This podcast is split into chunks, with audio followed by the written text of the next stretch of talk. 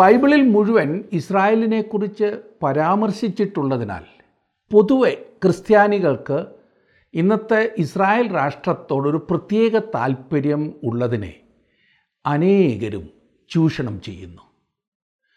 അത് വിശുദ്ധ നാട് എന്ന് വിശേഷിപ്പിച്ച് തീർത്ഥാടനത്തിന് ആളുകളെ കൊണ്ടുപോയി സാമ്പത്തിക ലാഭം ഉണ്ടാക്കുന്നവരും അവിടുത്തെ സംഘർഷങ്ങളെ വൈകാരികമാകുവാൻ ബൈബിളിനെ കൂട്ടുപിടിച്ച് സമൂഹ മാധ്യമങ്ങളിൽ സബ്സ്ക്രിപ്ഷൻ കൂട്ടുവാൻ ശ്രമിക്കുന്നവരുമെല്ലാം ദൈവവചനം അതിന്റേതായ അർത്ഥത്തിലും ഉദ്ദേശത്തിലും പഠിക്കുന്നത് നല്ലതാണ്. നമ്മുടെ രാജ്യവും നമ്മുടെ അയൽ രാജ്യവും തമ്മിൽ ക്രിക്കറ്റ് മാച്ച് നടക്കുമ്പോൾ പക്ഷം പിടിക്കുന്നത് പോലെയാകുന്ന അനേകരും ഈ പശ്ചിമേഷ്യൻ സംഘർഷത്തിൽ പക്ഷം പിടിക്കുന്നത്. മതത്തിന്റെ പേരിലോ വിശ്വാസത്തിന്റെ പേരിലോ ആരുടെയെങ്കിലും പക്ഷം പിടിക്കുന്നത് ഈ വിഷയത്തിൽ ശരിയാകും എന്ന് എനിക്ക് തോന്നുന്നില്ല. ഒരു വലിയ പങ്ക് മുൻവിധിയോടുകൂടി ഒരു ജാതിയോടുള്ള പക കാരണം അവരെ എതിർക്കുന്നവരെ പിന്താങ്ങുമ്പോൾ വേറൊരു കൂട്ടർ തങ്ങളുടെ സ്വാർത്ഥ ലക്ഷ്യങ്ങൾക്കും സ്ഥാപിത താല്പര്യങ്ങൾക്കുമായി ഒരു കൂട്ടത്തിന്റെ പക്ഷം ചേരുന്നു. ഇത് സമൂഹങ്ങളിൽ അനാവശ്യമായ സംഘർഷമുണ്ടാക്കുന്നു. ഇത് നാം അറിയണം. എന്താണ് സത്യം? ഇന്ന് ഇസ്രായേലിൽ സംഭവിക്കുന്നത് ബൈബിളിൽ പറഞ്ഞിരിക്കുന്ന അന്ത്യകാലത്തിന്റെ ലക്ഷണങ്ങളാകുന്നുവോ? ഇന്ന് നാം കാണുന്ന ഇസ്രായേൽ രാഷ്ട്രം ബൈബിൾ പ്രവചനത്തിന്റെ അടിസ്ഥാനത്തിൽ എവിടെ നിൽക്കുന്നു? ഇസ്രായേൽ ജാതി അവരുടെ മഷിഹായെ ത്യജിച്ചപ്പോൾ ദൈവം അവരെയും താൽക്കാലികമായി ത്യജിച്ചു എന്നോർക്കണം. ഇതാണ് ബൈബിൾ പഠിപ്പിക്കുന്നത്. എന്നാൽ അവർ ദൈവപുത്രനെ അംഗീകരിക്കുമ്പോൾ ദൈവം അവരെ യഥാസ്ഥാനപ്പെടുത്തും എന്ന് ബൈബിൾ പഠിപ്പിക്കുന്നു. യഥാസ്ഥാനപ്പെടൽ ഇതുവരെ സംഭവിച്ചിട്ടില്ല. കാരണം അവർ അവരുടെ മഷിഹായെ അംഗീകരിച്ചില്ലല്ലോ. അങ്ങനെ അവർ മടങ്ങി വരുമ്പോൾ അവർക്ക് തങ്ങൾക്ക് ചുറ്റുമുള്ള രാജ്യങ്ങളോട് യാതൊരു ശത്രുതയും ഉണ്ടാവുകയില്ല എന്ന് വചനം പഠിപ്പിക്കുന്നു. അവർ ആ ദേശത്ത് യാതൊരു വിധത്തിലുള്ള ഭയവുമില്ലാതെ അന്ന് ജീവിക്കുമെന്ന് മീഖാപ്രവാചകൻ പറഞ്ഞിരിക്കുന്നു. മീഖാപ്രവചനം നാലാം അധ്യായത്തിന്റെ നാലാം വാക്യത്തിൽ പറയുന്നത് അവർ ഓരോരുത്തരും താൻ താന്റെ മുന്തിരിവള്ളിയുടെ കീഴിലും അത്തിവൃക്ഷത്തിന്റെ കീഴിലും പാർക്കും. ആരും അവരെ ഭയപ്പെടുത്തുകയില്ല. സൈന്യങ്ങളുടെ ഹോവയുടെ വായ അരളി ചെയ്തിരിക്കുന്നു എന്ന്. ഇന്നത്തെ സ്ഥിതി എത്ര പരിതാപകരമാകുന്നു എന്ന് പറഞ്ഞാൽ ഇന്നത്തെ അവരുടെ രാഷ്ട്രം ദൈവത്തിന്റെ നേരിട്ടുള്ള പദ്ധതിയിൽ ഉൾപ്പെടുന്നതല്ല എന്നതാണ് വാസ്തവം. ഇപ്പോൾ ഉള്ളത് ലോകത്തിലെ ഏതൊരു മതേതര രാഷ്ട്രം പോലെ ഒന്ന് മാത്രമാകുന്നു. റോമാലേഖനം ഒൻപതാം അധ്യായത്തിൽ വിശുദ്ധ പൗലോസ് ഈ വിഷയം നല്ല ഭംഗിയായി വിവരിച്ചിരിക്കുന്നു. അതാണ് നാം ഇന്ന് ചിന്തിക്കുവാൻ പോകുന്നത്. ദൈവത്തിന്റെ നേരിട്ടുള്ള പദ്ധതിയിൽ ഇന്നുള്ളത് ക്രിസ്തുവിന്റെ ശരീരമാകുന്ന സഭയാകുന്നു എന്ന് പൗലോസ് പറയുന്നു. ക്രിസ്തു മധ്യാകാശത്തിൽ വന്ന് തന്റെ മണവാട്ടിയായ സഭയെ എടുത്തു കൊള്ളപ്പെട്ടതിന് ശേഷം ഭൂമിയിൽ മഹാപീഠനം ആരംഭിക്കുകയും തങ്ങൾ കുത്തിയവെങ്കിലേക്ക് യഹൂദന്മാർ നോക്കുകയും ചെയ്യും. ദൈവം അന്നവരെ യഥാസ്ഥാനപ്പെടുത്തും. അതുവരെ ഈ ആവശ്യമില്ലാത്ത സംഘർഷം തുടർന്നുകൊണ്ടേയിരിക്കും.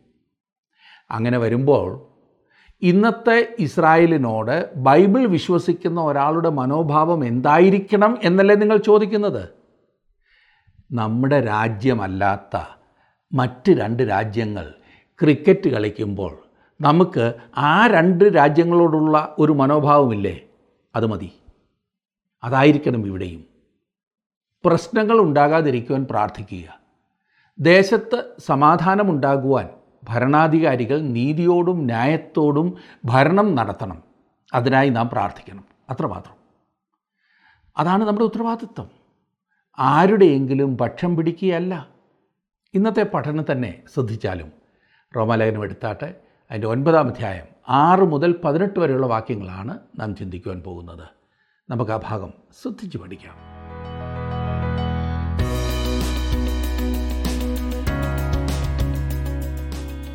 റോമാലേഖനം ഒൻപതാം അധ്യായത്തിന്റെ പഠനം ഇന്നലെ നാം ആരംഭിച്ചതായിരുന്നല്ലോ. വളരെയധികം പദവികൾ ലഭിച്ചിരുന്ന ഇസ്രായേൽ ജനത്തിന്റെ കഴിഞ്ഞ കാലത്തിലേക്ക് വിരൽ ചൂണ്ടുന്ന അധ്യായം അത്രേ ഒൻപതാം അധ്യായം. ഒൻപതാം അധ്യായത്തിന്റെ ആറ് മുതലുള്ള വാക്യങ്ങൾ നമുക്കിന്ന് പഠിക്കാം. ആറും ഏഴും വാക്യങ്ങൾ ഞാനൊന്ന് വായിക്കട്ടെ? ശ്രദ്ധിച്ചാലും. ദൈവവചനം വൃഥാവായിപ്പോയി എന്നല്ല.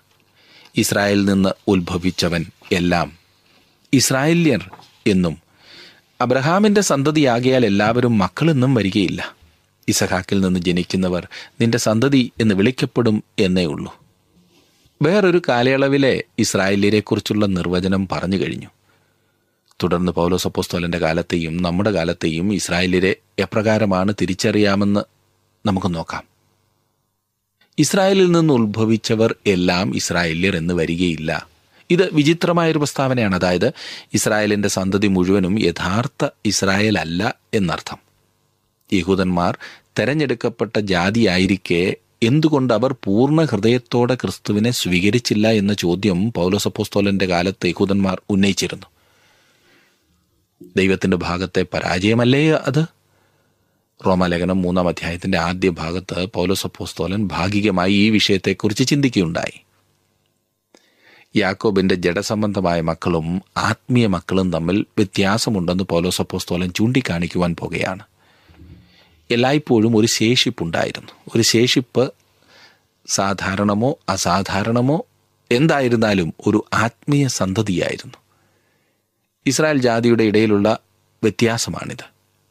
പൗലോസ് ഇവിടെ യഹൂദന്മാരല്ലാത്തവരെ ഉൾപ്പെടുത്തുന്നതേയില്ല. ദൈവത്തിനല്ല പരാജയം സംഭവിച്ചത്. പിന്നെയോ ജനങ്ങളാണ് തോറ്റത്. ദൈവത്തിന്റെ വാഗ്ദത്തങ്ങൾ വ്യവസ്ഥ കൂടാതെയുള്ളതായിരുന്നു പൗലോസ് അപ്പോസ്തോലിനെതിരായി നിന്നിരുന്നവർക്ക് ശക്തമായ ഒരു അടിയായിരുന്നു ഏഴാമത്തെ വാക്യം.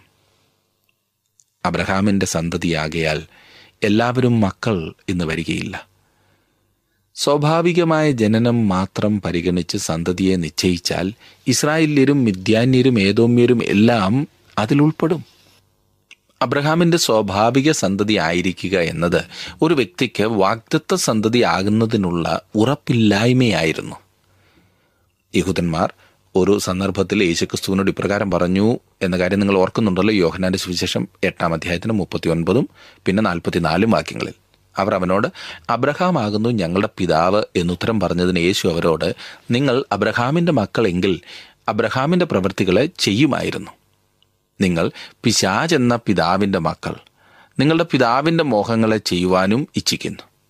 അവൻ ആദ്യം മുതൽ കുലപാതകനായിരുന്നു. അവനിൽ സത്യം ഇല്ലായ്ക കൊണ്ട് സത്യത്തിൽ നിൽക്കുന്നതുമില്ല. അവൻ ഭോഷ്ക് പറയുമ്പോൾ സ്വന്തത്തിൽ നിന്ന് എടുത്തു പറയുന്നു. അവൻ ഭോഷ്ക് പറയുന്നവനും അതിന്റെ അപ്പനുമാകുന്നു. എട്ടാം വാക്യത്തിൽ അതിന്റെ അർത്ഥമോ ജഡപ്രകാരം ജനിച്ച മക്കളല്ല ദൈവത്തിന്റെ മക്കൾ വാഗ്ദത്തപ്രകാരം ജനിച്ച മക്കളെ അത്രേ സന്തതി എന്നെണ്ണുന്നു? അത് കൊള്ളാമല്ലേ? ഇസ്രായേൽ ജാതിയിൽ തെരഞ്ഞെടുക്കപ്പെട്ടവരും അല്ലാത്തവരും തമ്മിൽ പൗലോസപ്പോസ്തോലൻ വ്യക്തമായ വ്യത്യാസം ചൂണ്ടിക്കാണിക്കുന്നു. ജഡപ്രകാരം ജനിച്ച സന്തതി ദൈവത്തിന്റെ മക്കളല്ല. വാഗ്ദത്ത സന്തതിയെയാണ് മക്കൾ എന്നെണ്ണുന്നത്. അപ്പസോല പ്രവൃത്തിയുള്ള പുസ്തകം ഇരുപത്തിയൊന്നാം അധ്യായത്തിന്റെ ഇരുപതാം വാക്യത്തിൽ ലൂക്കോസ് ഇപ്രകാരം പറഞ്ഞു അവർ കേട്ട് ദൈവത്തെ മഹത്വപ്പെടുത്തി. പിന്നെ അവനോട് പറഞ്ഞ സഹോദര യഹൂദന്മാരുടെ ഇടയിൽ വിശ്വസിച്ചിരിക്കുന്നവർ എത്ര ആയിരം ഉണ്ട് എന്ന് നീ കാണുന്നുവല്ലോ. അവരെല്ലാവരും ന്യായപ്രമാണ തൽപരന്മാർ ആകുന്നു. യേശുക്രിസ്തുവിന്റെ മരണത്തിനും ഉയർത്തെഴുന്നേൽപ്പിനും ശേഷം അവങ്കിലേക്ക് തിരിഞ്ഞ ആയിരക്കണക്കിന് യഹൂദന്മാർ ഇസ്രായേലിൽ ഉണ്ടായിരുന്നു. അവരാണ് തെരഞ്ഞെടുക്കപ്പെട്ടവർ. അവരെക്കുറിച്ച് ഇസ്രായേല്യർ എന്നാണ് പൗലോസ് അപ്പോസ്തോലൻ എപ്പോഴും പറഞ്ഞിട്ടുള്ളത്. ഒന്നാം നൂറ്റാണ്ടിന്റെ അവസാനത്തിൽ നമ്മുടെ കർത്താവ് സഭകളോട് പറയുന്നതായി വെളിപ്പാട് പുസ്തകത്തിൽ ഇപ്രകാരം വായിക്കുന്നു. തങ്ങൾ യഹൂദർ എന്ന് പറയുന്നെങ്കിലും യഹൂദരല്ല സാത്താന്റെ പള്ളിക്കാരായവരുടെ ദൂഷണവും അറിയുന്നു. വെളിപ്പാട് പുസ്തകം രണ്ടാം അധ്യായത്തിന്റെ ഒൻപതാം വാക്യം. യഹൂദരല്ലാതിരിക്കെ യഹൂദരെന്ന് കളവായി പറയുന്ന ചിലരെ ഞാൻ സാത്താന്റെ വളിയിൽ നിന്ന് വരുത്തും എന്ന് വെളിപ്പാട് പുസ്തകം മൂന്നാം അധ്യായത്തിന്റെ ഒൻപതാം വാക്യത്തിൽ നാം വായിക്കുന്നു. ഇനിയും റോമലേഖനം ഒൻപതിന്റെ ഒൻപത് നോക്കിക്കേ. ഈ സമയത്തേക്ക് ഞാൻ വരും അപ്പോൾ സാറയ്ക്കൊരു മകൻ ഉണ്ടാകുമെന്നല്ലോ വാഗ്ദത്ത വചനം. എന്തെങ്കിലും വിശ്വസിച്ചവരല്ല വാഗ്ദത്ത സന്തതി ജനിക്കുന്നതിനു മുൻപ് ഇസഹാക്ക് ഒന്നും വിശ്വസിച്ചില്ലല്ലോ. ഇസഹാക്ക് വാഗ്ദത്ത സന്തതിയായിരുന്നു ദൈവം വാഗ്ദത്തം ചെയ്യുകയും നിവർത്തിക്കുകയും ചെയ്തു. ഇനിയും പത്താം വാക്യം. അത്രയുമല്ല റിബേക്കയും നമ്മുടെ പിതാവായ ഇസഹാക്ക് എന്ന ഏകനാൽ ഗർഭം ധരിച്ചു. ദൈവിക തെരഞ്ഞെടുപ്പിന്റെ പ്രമാണം തെളിയിക്കുവാനായി ഇസഹാക്കിനെയും റിബേക്കയും ഇവിടെ ചൂണ്ടിക്കാണിക്കുന്നു. കുട്ടികൾ ജനിക്കുകയോ ഗുണമാകട്ടെ ദോഷമാകട്ടെ ഒന്നും പ്രവർത്തിക്കുകയോ ചെയ്യും മുമ്പേ തെരഞ്ഞെടുപ്പിൻ പ്രകാരമുള്ള ദൈവനിർണയം പ്രവർത്തികൾ നിമിത്തമല്ല വിളിച്ചവന്റെ ഇഷ്ടം നിമിത്തം തന്നെ വരേണ്ടതിന് എന്ന് പതിനൊന്നാം വാക്യത്തിൽ നാം കാണുന്നു. വളരെ പ്രധാനപ്പെട്ട സത്യം ഈ വാക്യത്തിൽ അടങ്ങിയിരിക്കുന്നു. ദൈവം ഇസ്രായേലിനെ ത്യജിച്ചു കളഞ്ഞു എന്നതിന് ചില വിശദീകരണങ്ങൾ പറയുവാൻ കഴിഞ്ഞേക്കാം. എന്നാൽ ഇസഹാക്കിന്റെയും റിബേക്കയുടെയും മക്കളുടെ കാര്യത്തിൽ അത് സാധ്യമല്ല. അവർ ഇരട്ടകളായിരുന്നു. ആദ്യം ജനിച്ചവന്റെ വംശത്തെ ദൈവം ത്യജിക്കുകയും ഇളയവനെ തെരഞ്ഞെടുക്കുകയും ചെയ്തു. ആ സമയത്ത് യാക്കോബ് നന്മയോ യേശാവ് എന്തെങ്കിലും തിന്മയോ പ്രവർത്തിച്ചിരുന്നില്ല.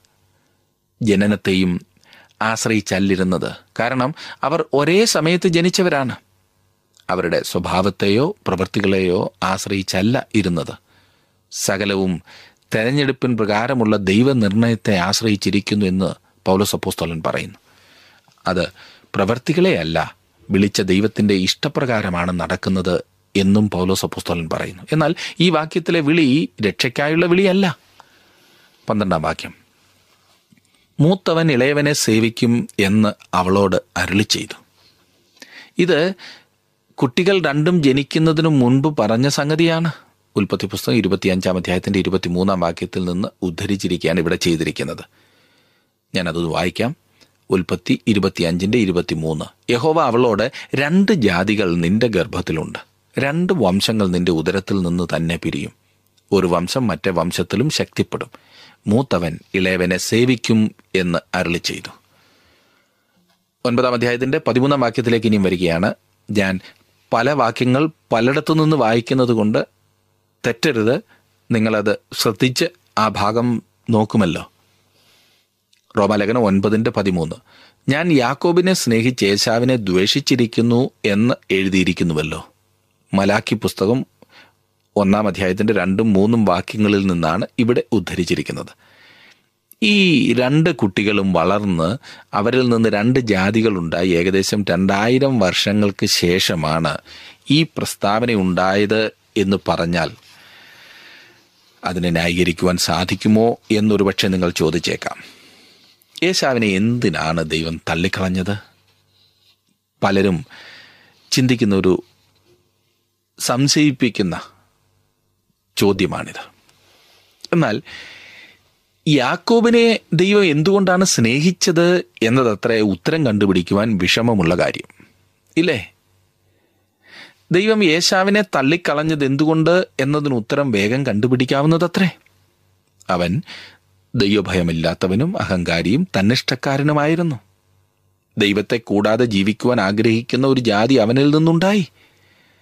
ദൈവം അവനെ തള്ളിക്കളയുന്നതിന് മുൻപ് അവൻ ദൈവത്തെ തള്ളിക്കളഞ്ഞു. അവൻ ദൈവത്തിൽ നിന്ന് മുഖം തിരിച്ചു കളയുകയാണ് ചെയ്തത്. ദൈവം യേശാവിനെ എന്തുകൊണ്ട് തള്ളിക്കളഞ്ഞു എന്ന് മനസ്സിലാക്കാവുന്നതത്രേ.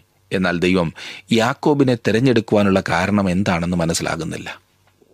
ദൈവം തന്റെ സ്വന്തം ഇഷ്ടപ്രകാരമാണ് പ്രകാരം ചെയ്തതെന്ന് ദൈവവചനം പറയുന്നു. ഇസ്രായേലിന്റെ തിരഞ്ഞെടുപ്പ് ദൈവത്തിന്റെ മുൻനിർണയപ്രകാരമുള്ള പരിപാടിയായിരുന്നു. താങ്കളുടെ വിലപ്പെട്ട നിർദ്ദേശങ്ങളും അഭിപ്രായങ്ങളും പ്രാർത്ഥനാ വിഷയങ്ങളും ഇന്ന് തന്നെ ഞങ്ങളെ വിളിച്ചറിയിക്കുക. വിളിക്കേണ്ട number eight two eight one three eight four four five five.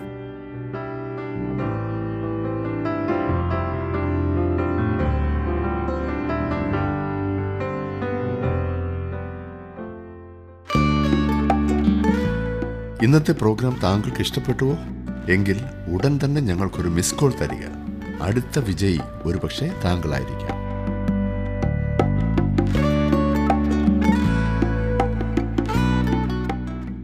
പതിനാലാം വാക്യം നോക്കിക്കാട്ടെ. ആകയാൽ നാം എന്തു പറയേണ്ടു? ദൈവത്തിന്റെ പക്കൽ അനീതിയുണ്ടോ? ഒരു നാളുമില്ല. നാം എന്തു പറയേണ്ടു? ദൈവത്തിന്റെ പക്കൽ അനീതിയുണ്ടോ? അപ്രകാരം ഒരിക്കൽ പോലും ചിന്തിക്കരുത്. ശക്തമായ നിഷേധമാണ് ഉത്തരമായി പൗലോസ് നൽകുന്നത്. പ്രാകൃത മനുഷ്യൻ ദൈവത്തിന്റെ പരമാധികാരത്തോട് പോരാടുന്നു. എന്തെങ്കിലും തിരഞ്ഞെടുക്കുവാനുള്ള അധികാരം ദൈവം ഉപയോഗിച്ചാൽ ദൈവം അനീതിയുള്ളവനാണെന്ന് മനുഷ്യൻ പറയുന്നു. അതിന്റെ കാരണം എന്താണ്? പലപ്പോഴും നാം മനുഷ്യരുടെ തീരുമാനങ്ങളെ ചോദ്യം ചെയ്യാറില്ല. എന്നാൽ ദൈവത്തിന്റെ തീരുമാനങ്ങളെ ചോദ്യം ചെയ്യുന്നു.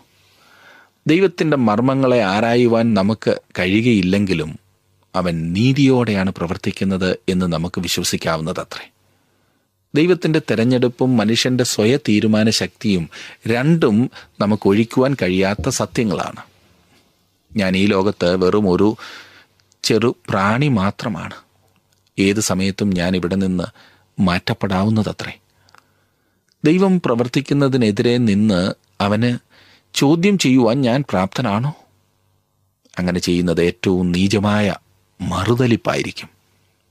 എന്ത് തീരുമാനം ദൈവം എടുത്താലും അത് ശരിയാണെന്ന് സമ്മതിച്ച് ഞാൻ അവന്റെ മുൻപാകെ തലവണക്കുന്നു നാം ദൈവത്തിന്റെ പ്രപഞ്ചത്തിൽ ജീവിക്കുന്നിടത്തോളം കാലം ദൈവത്തിന്റെ നിയമങ്ങൾക്കനുസരിച്ച് ജീവിക്കേണ്ടതത്രേ.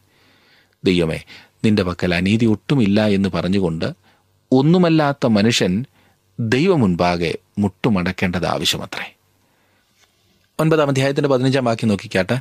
എനിക്ക് കരുണ തോന്നേണം എന്നുള്ളവനോട് കരുണ തോന്നുകയും എനിക്ക് കനിവ് തോന്നേണം എന്നുള്ളവനോട് കനിവ് തോന്നുകയും ചെയ്യും എന്ന് അവൻ മോശയോട് അരളി ചെയ്യുന്നു.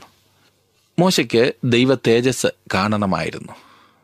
ഞാൻ നിന്നെ എന്റെ തേജസ് കാണിക്കാം. എന്നാൽ നീ മോശയായതുകൊണ്ട് ഞാനത് നിന്നെ കാണിക്കുകയില്ല എന്ന് ദൈവം പറഞ്ഞു. മോശ ഒരു പ്രധാനപ്പെട്ട വ്യക്തിയായിരുന്നു. മരുഭൂമിയിൽ കൂടി അവൻ ഇസ്രായേൽ മക്കളെ നയിക്കുകയായിരുന്നു. എനിക്ക് കരുണ തോന്നണം എന്നുള്ളവനോട് കരുണ തോന്നുന്നു.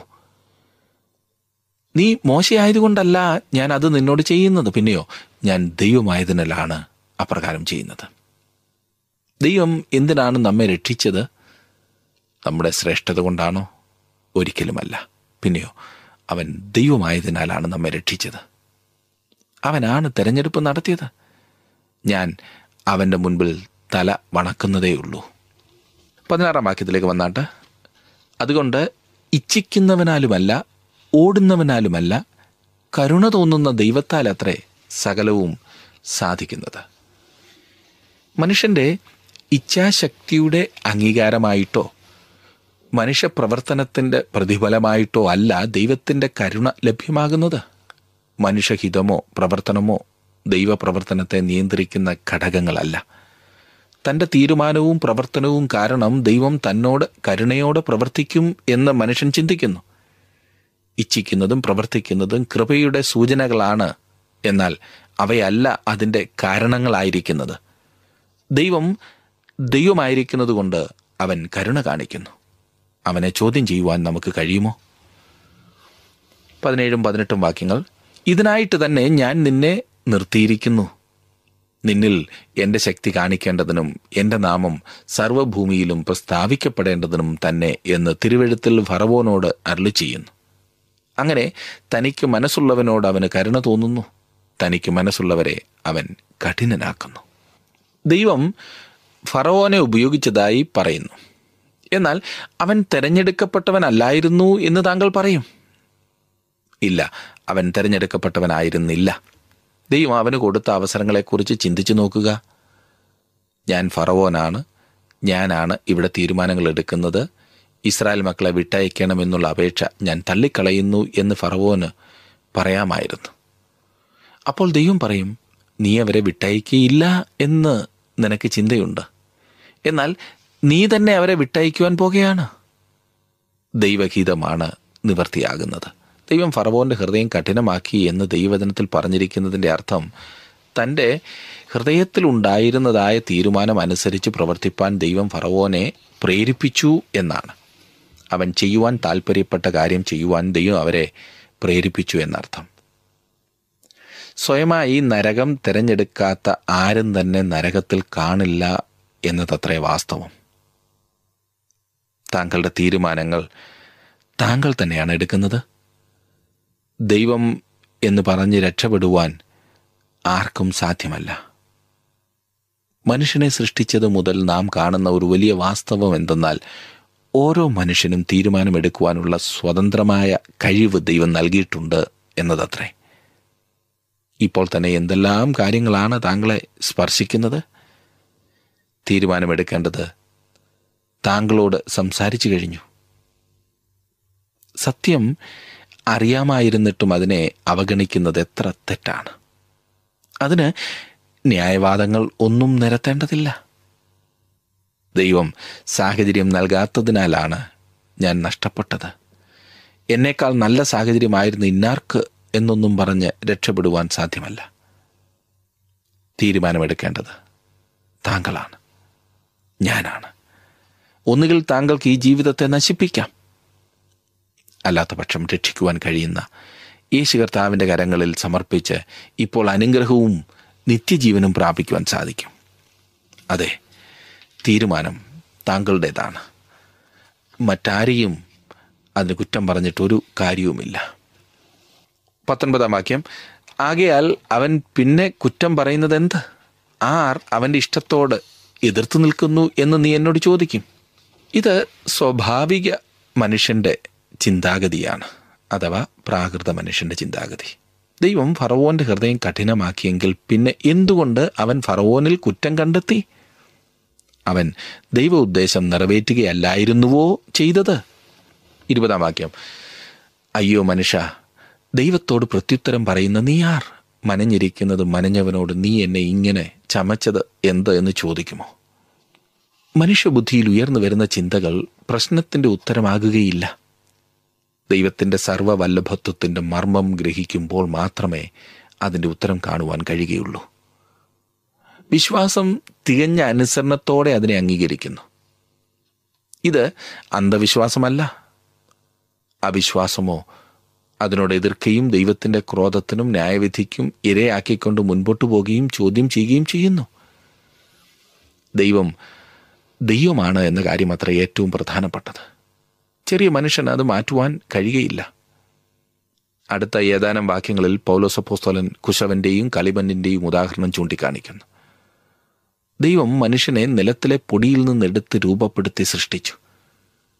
ദൈവം മനുഷ്യനെ പൊടിയിൽ നിന്ന് എടുത്ത് സങ്കീർത്തനക്കാരൻ ഇപ്രകാരം പറഞ്ഞിരിക്കുന്നു അവൻ നമ്മുടെ പ്രകൃതി അറിയുന്നുവല്ലോ. നാം പൊടിയെന്ന് അവൻ ഓർക്കുന്നു. നാം ചിലപ്പോൾ ഇക്കാര്യം മറന്നു പോകാറുണ്ടല്ലേ? പൊടി അതിൽ തന്നെ പറ്റിപ്പിടിക്കുമ്പോൾ അത് ചെളിയായിത്തീരുന്നു. അബ്രഹാം തന്റെ യഥാർത്ഥ സ്ഥിതി ദൈവം മുൻപാകെ വെളിപ്പെടുത്തിക്കൊണ്ട് ഇപ്രകാരം പറഞ്ഞു. പൊടിയും വെണ്ണീറുമായ ഞാൻ കർത്താവിനോട് സംസാരിപ്പാൻ തുനിഞ്ഞുവല്ലോ എന്ന്. ഉൽപ്പത്തി പുസ്തകം പതിനെട്ടാം അധ്യായത്തിന്റെ ഇരുപത്തിയേഴാം വാക്യം. ദൈവകരങ്ങളിലേക്ക് സമർപ്പിക്കുന്നതാണ് ഏറ്റവും ഉന്നതമായ കാര്യം. അങ്ങനെ സമർപ്പിക്കുന്ന ഒരു വ്യക്തിക്ക് ദൈവത്തിൽ നിന്നും അനുഗ്രഹം പ്രാപിക്കുവാൻ സാധിക്കും. കുശവന്റെ കയ്യിലെ കളിമണ്ണ് പോലെ താങ്കളുടെ ജീവിതത്തെ ദൈവകരങ്ങളിലേക്ക് സമർപ്പിക്കുവാൻ സാധിക്കുമോ സുഹൃത്തെ?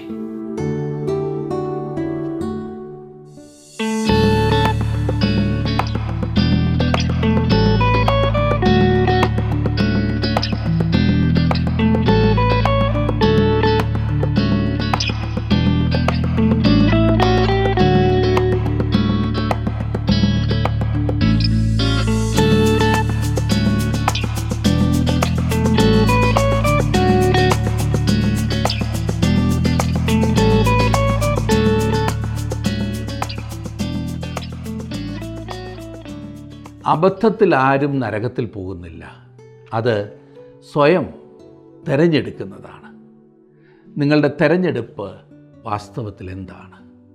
ഇന്നത്തെ ഈ പഠനം ശ്രദ്ധിക്കുവാൻ നിങ്ങൾ കാണിച്ച താല്പര്യത്തിന് പ്രത്യേകം നന്ദി. നിങ്ങളുടെ അഭിപ്രായങ്ങളൊക്കെ അറിയുവാൻ വളരെ താല്പര്യമുണ്ട്. ഞങ്ങളുമായി ബന്ധപ്പെടുവാൻ മറക്കരുത്. അടുത്ത ക്ലാസ്സിൽ നാം വീണ്ടും കാണുന്നത് വരെ ദൈവം നിങ്ങളോടുകൂടെ ഇരിക്കട്ടെ നിങ്ങളെ അനുഗ്രഹിക്കട്ടെ. നമുക്ക് ദൈവകൃപയിൽ ആശ്രയിച്ച് മുൻപോട്ട് പോകാം. ദൈവനാമം മഹത്വപ്പെടട്ടെ. ടി ഡബ്ല്യു ആർ ജീവസന്ദേശം ബൈബിൾ പഠനങ്ങൾ അടങ്ങിയ മീഡിയ പ്ലെയർ ലഭ്യമാണ്. ഇത് ആവശ്യമുള്ളവർ സ്ക്രീനിൽ കാണുന്ന നമ്പറുകളിൽ ഞങ്ങളുമായി ബന്ധപ്പെടുക.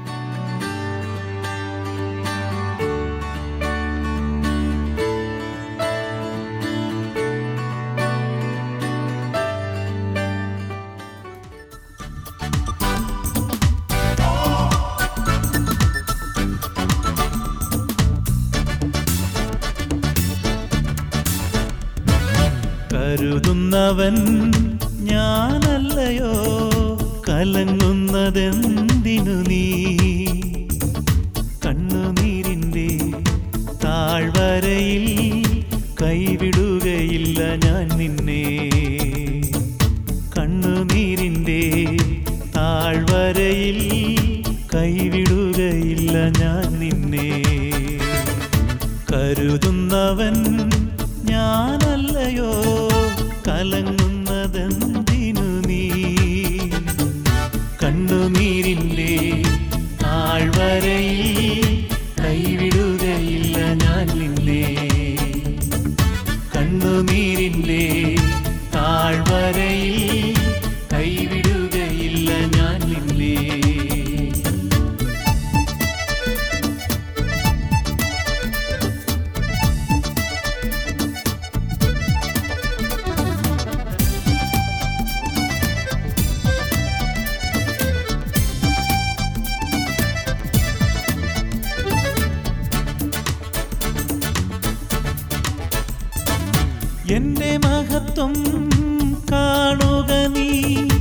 എന്റെ കയ്യിൽ തരിക നിന്നേ.